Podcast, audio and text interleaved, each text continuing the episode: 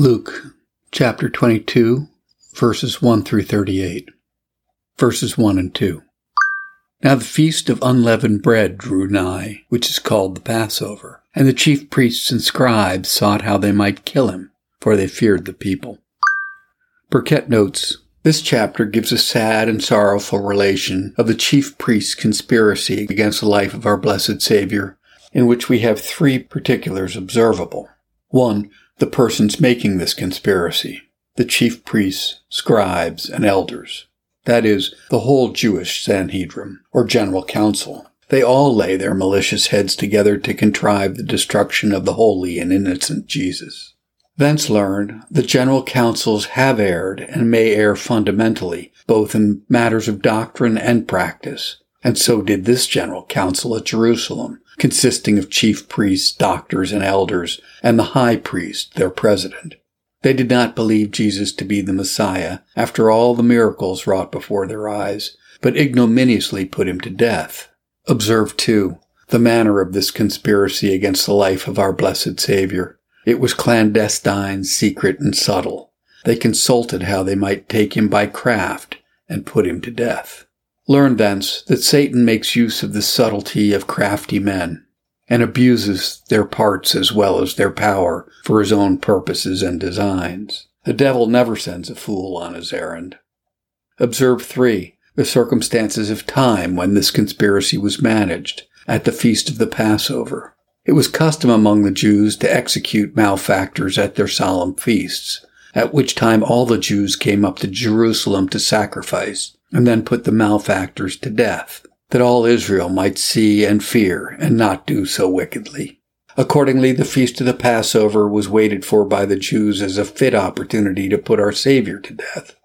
The only objection was that it might occasion a tumult and uproar amongst the people, there being such a mighty concourse at that time in Jerusalem. But Judas, making them a proffer, they readily comply with the motion and resolve to take the first opportunity to put our Savior to death. Verses 3 through 6. Then entered Satan into Judas, surnamed Iscariot, being of the number of the twelve. And he went his way and communed with the chief priests and captains, how he might betray him unto them.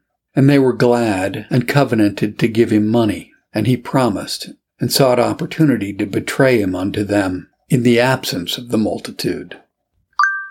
Burkitt notes, observe here, 1. The person betraying our blessed Savior, Judas. Judas, a professor, Judas, a preacher, Judas, an apostle, and one of the twelve, whom Christ had chosen out of the world to be his dearest friend, one of his family and household. Shall we wonder to find friends unfriendly or unfaithful to us when our Savior had a traitor in his own family? Observe, too, the heinous nature of Judas's sin. He betrayed Jesus, Jesus his maker, Jesus his master. It is no strange or uncommon thing for the vilest of sins, the most horrid impieties, to be acted by such persons as make the most eminent profession of holiness in religion. Observe three. What was the occasion that led Judas to the commission of this sin? It was his inordinate love of money. I do not find that Judas had any particular malice, spite, or ill will against our Savior, but a base and unworthy spirit of covetousness possessed him, and this made him sell his master. Covetousness is the root of sin. An eager and insatiable thirst after the world is the parent of the most monstrous and unnatural sins, for which reason our Savior doubles his caution. Luke 12:15 Take heed and beware of covetousness. It shows us both the great danger of the sin and the great care we ought to take to preserve ourselves from it. Verses 7 through 13. Then came the day of unleavened bread, when the Passover must be killed. And he sent Peter and John, saying, Go and prepare us the Passover, that we may eat. And they said unto him, Where wilt thou that we prepare? And he said unto them, Behold, when you are entered into the city, there shall a man meet you, bearing a pitcher of water. Follow him into the house where he entereth in. And ye shall say to that good man of the house, The Master saith unto thee, Where is thy guest chamber, where I shall eat the Passover with my disciples? And he shall show you a large upper room, furnished. There make ready. And they went and found as he had said unto them, and they made ready for the Passover. Burkitt notes, the time for the celebration of Passover being now at hand, Christ sends two of his disciples, Peter and John, to Jerusalem to prepare what was needful in order thereunto. And here we have observable, one, an imminent proof and evidence of Christ's divinity in foretelling his disciples all the particular occurrences and circumstances which they should meet with in the city, as a man bearing a pitcher of water, etc. Observe, too, how readily the heart of the householder was disposed to receive our Savior and his disciples and to accommodate them with all things needful upon this occasion. Our blessed Savior had not a lamb of his own, and pre-adventure no money wherewith to purchase one. Yet he finds a more agreeable accommodation in this poor man's house than if he had dwelt in Ahab's ivory palace and had the provisions of Solomon's table. When Christ has a Passover to celebrate, he will dispose the hearts of his children and servants to a free reception of himself.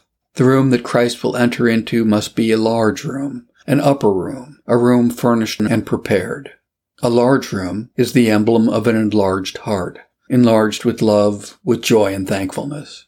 An upper room is a heart exalted, not puffed up with pride, but lifted up by heavenly meditation.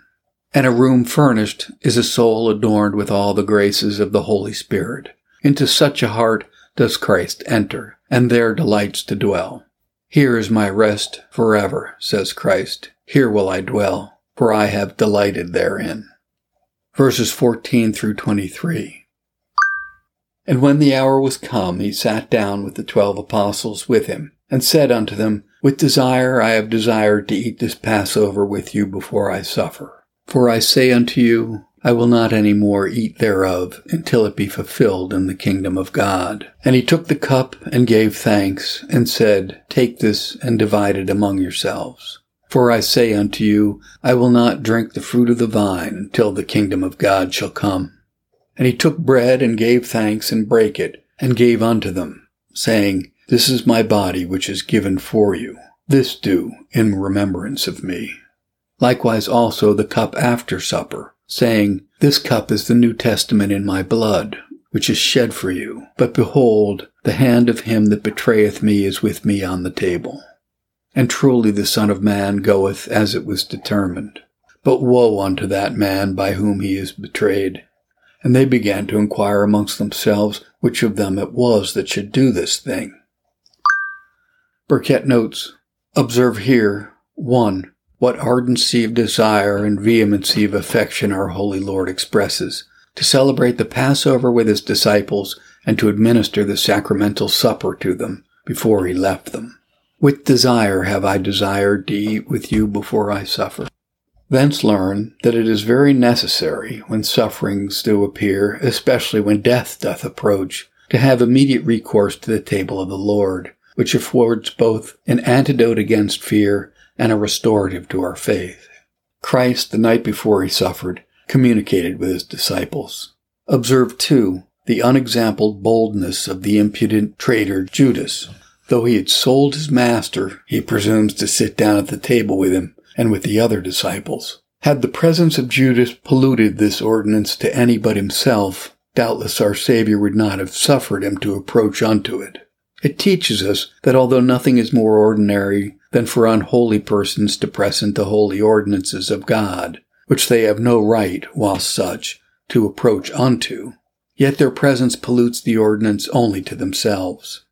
Holy persons are not polluted by their sins, therefore ought not to be discouraged from coming by their presence. Observe 3. Christ did not name Judas and say, O thou perfidious traitor, but behold the hand of him that betrayed me is with me on the table. Doubtless Christ did not name him because he would not drive him to despair, but draw him to repentance. But Lord, thou knowest us when thou namest not. Oh, how sad it is for any of thy family who pretend friendship with thee to conspire against thee, and after they have ate of thy bread to lift up the heel against thee. Observe 4 that though Judas was not named, yet he saw himself pointed at by our Saviour. Behold, the hand that betrayeth me is on the table. And Judas's heart told him whose hand that was. Yea, though Judas heard that dreadful sentence denounced against him, Woe to the man by whom the Son of Man is betrayed. Yet he is no more blanked than innocency itself. This shameless man had the impudence to say to our blessed Saviour, Master, is it I? Though St. Luke says it not, the other evangelists tell us that Christ answered him, Thou say it. Did not Judas, we think, blush extremely and hang down his guilty head at so galling an intimation? Nothing less. We read not of anything like it. Lord, how does obstinacy in sinning steel the brow and render it incapable of all relenting impressions? Immediately after the celebration of the Passover followed the institution of the Lord's Supper, where we have observable the author, the time, the elements, and the ministerial actions. Observe one, the author of this new sacrament. Jesus took bread. Learn thence that to institute a sacrament is the sole prerogative of Jesus Christ. The Church has no power to make new sacraments. It is only her duty to celebrate those which our Savior has made. 2. The time of the institution, the night before the Passion, the night in which he was betrayed, he took bread. 3. The sacramental elements, bread and wine. Bread representing the body, and wine the blood of our Redeemer. Bread being an absolutely necessary food, a common and obvious food, a strengthening and refreshing food and wine being the most excellent drink, the most pleasant and delightful, the most cordial and restorative. For these reasons, among others, did Christ consecrate and set these creatures apart for those holy purposes for which he had designed them. For the ministerial actions, breaking of the bread and blessing of the cup, Jesus took bread, that is, separated it, and set it apart from common use, for holy purposes. He blessed it, that is, he prayed for a blessing upon it and break it, thereby shadowing forth his body broken upon the cross. And he gave it to his disciples, saying, This broken bread signifies my body, which is suddenly to be broken upon the cross for the redemption and salvation of a lost world. Do you likewise in this remembrance of my death. As to the cup, Christ, having set it apart by prayer and thanksgiving, he commands his disciples to drink all of it. For, says he, this cup is the New Testament in my blood. That is, the wine in this cup doth represent the shedding of my blood, by which the new covenant between God and man is ratified and confirmed. Drink ye all of this, says our Saviour, whence we gather that every communicant has as undoubted a right to the cup as he has to the bread in the Lord's Supper. Therefore, for the Church of Rome to deny the cup to the common people is sacrilege and directly contrary to Christ's institution.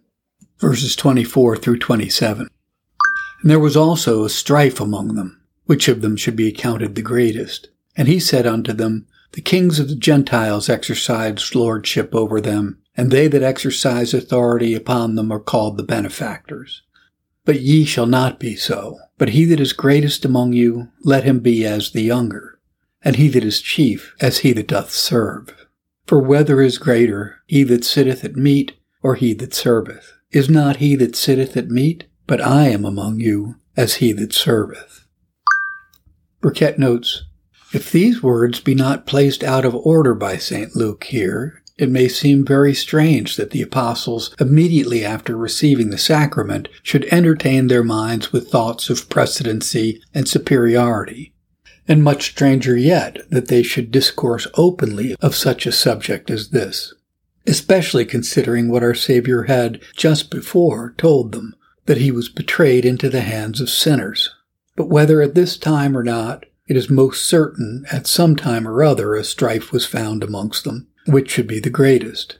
Now that our Savior might effectually quench those unhappy sparks of ambition which were kindled in his apostles' minds, he tells them that supremacy and domination belong to secular princes, not to evangelical pastors, who ought to carry themselves with humility and condescension one towards another.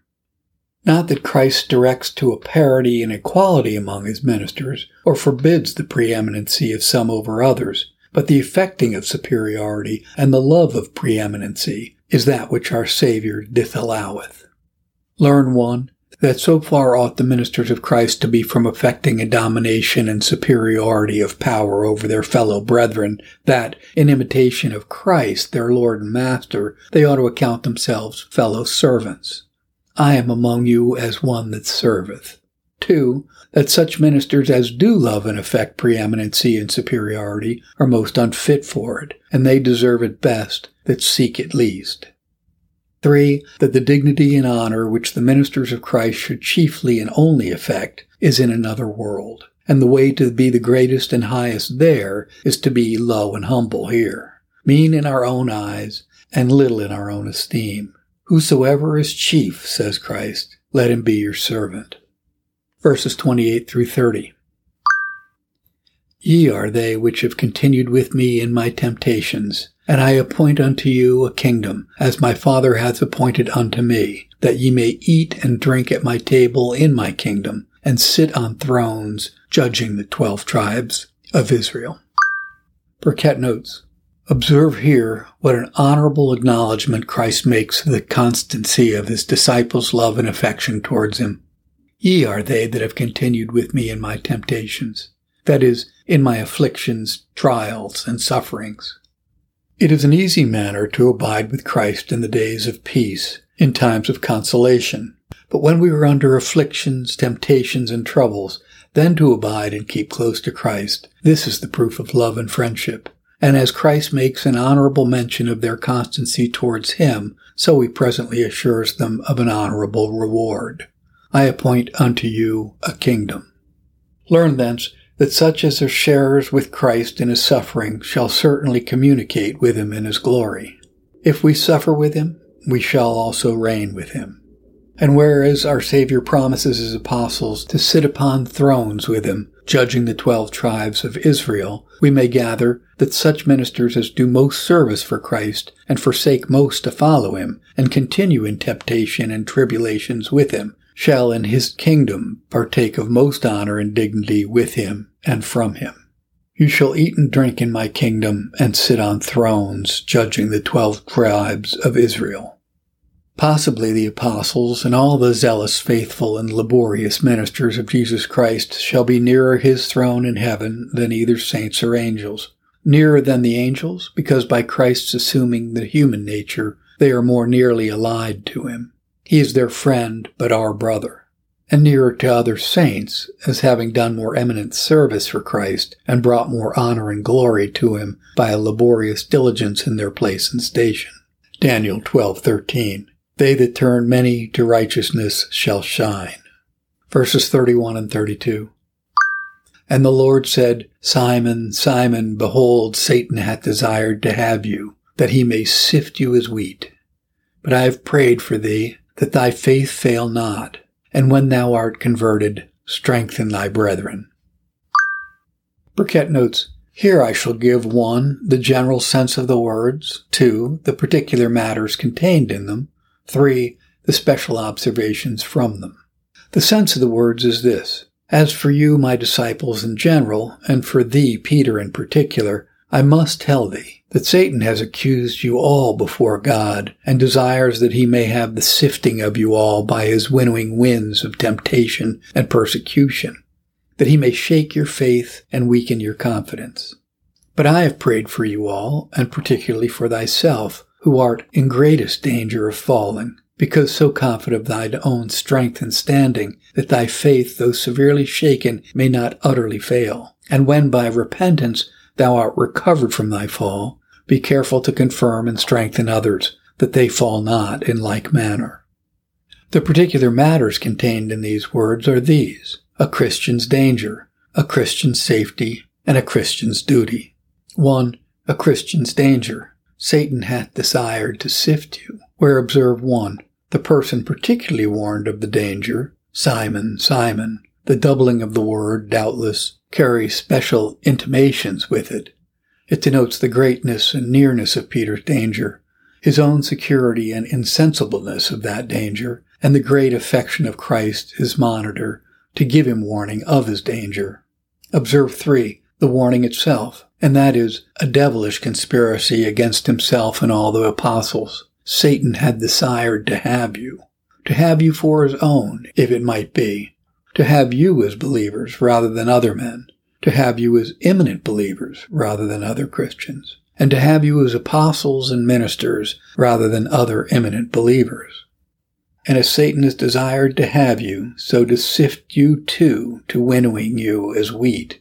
Not to fetch out the chaff, but to make the chaff. Here note that Satan has his winnowing winds of temptation and his tempestuous winds of persecution for the sifting of God's children. Note farther that it is the wheat, the good corn, that Satan winnows, not chaff or dross. Sinners that are all chaff are nothing but dross. Satan will not be at the pains to sift and winnow them. But what is the sifting? Answer. In sifting, two things are performed. One, the agitation, shaking and tossing of the corn from side to side. The separation of the corn from the shaft and the dust. Satan intends the former. God effects the latter. The corn is improved, not impaired by winnowing. The saints of God shall be no losers in the end by Satan's temptations how many and stronger soever they may be in the way. Observe, too, the Christian safety. But I have prayed for thee, that thy faith fail not. Where note 1, the care that Christ had of Peter, and in him of all believers. I have prayed for thee. For thee is a believing Christian, and for thee is a tempted Christian. And 'tis not said, I will pray for thee, but I have prayed for thee. Christ prayed for Peter before Peter understood that he had need of Christ's prayer. Christ prayed for Peter as soon as ever Satan desired to sift Peter. Our intercessor is full as nimble and speedy in his suit for us as Satan is in his accusations against us. He has desired, but I have prayed. He is a potent assailant, but thou hast a powerful assistant. Observe too the subject matter prayed for, that thy faith fail not. Not that thy faith be not assaulted, not that thy faith be not shaken, but that thy faith may not fail by an absolute and total deficiency. The third particular is the Christian's duty. When thou art converted, strengthen thy brethren. When converted, that is, when converted from thy fall, when restored upon thy repentance to the divine favor. This conversion is not from a state of sin. Peter was so converted before but it was from an act of sin into which he should lapse and relapse.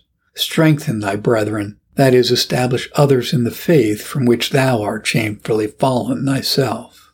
Now the lesson of instruction from the whole are these. 1. That temptations are like shiftings. God shifts to purge away our dust and dross. Satan shifts not to get out the shaft, but to bolt out the flour. His temptations are leveled against our faith. 2 that Satan has a continual desire to be sifting and winnowing God's flour. Satan's own children are all bran, all chaff. This he sifts not. God's children have flour mixed with bran, good wheat mixed with chaff.